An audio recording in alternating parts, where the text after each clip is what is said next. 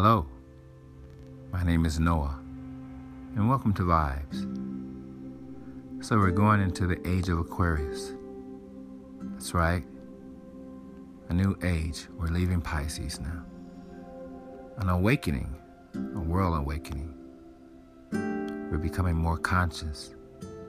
We're thinking more. We're getting past all the ghost stories and figuring this out and figuring that out. It's becoming to come to us a little bit more easier. At least that's the way I see it. What do you think? I don't think the same way I used to before. I'm not tricked as easy. I'm not fooled by nonsense. I'm not moved by ghost bells. None of that kind of stuff. Just moving forward. Free willing, free thinking. Life is like a heart monitor, you know? It's ups and down, ups and down, ups and down.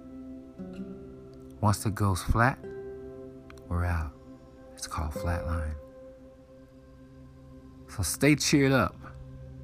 Stay conscious. Read, listen, observe. The age of Aquarius. Thanks for stopping by.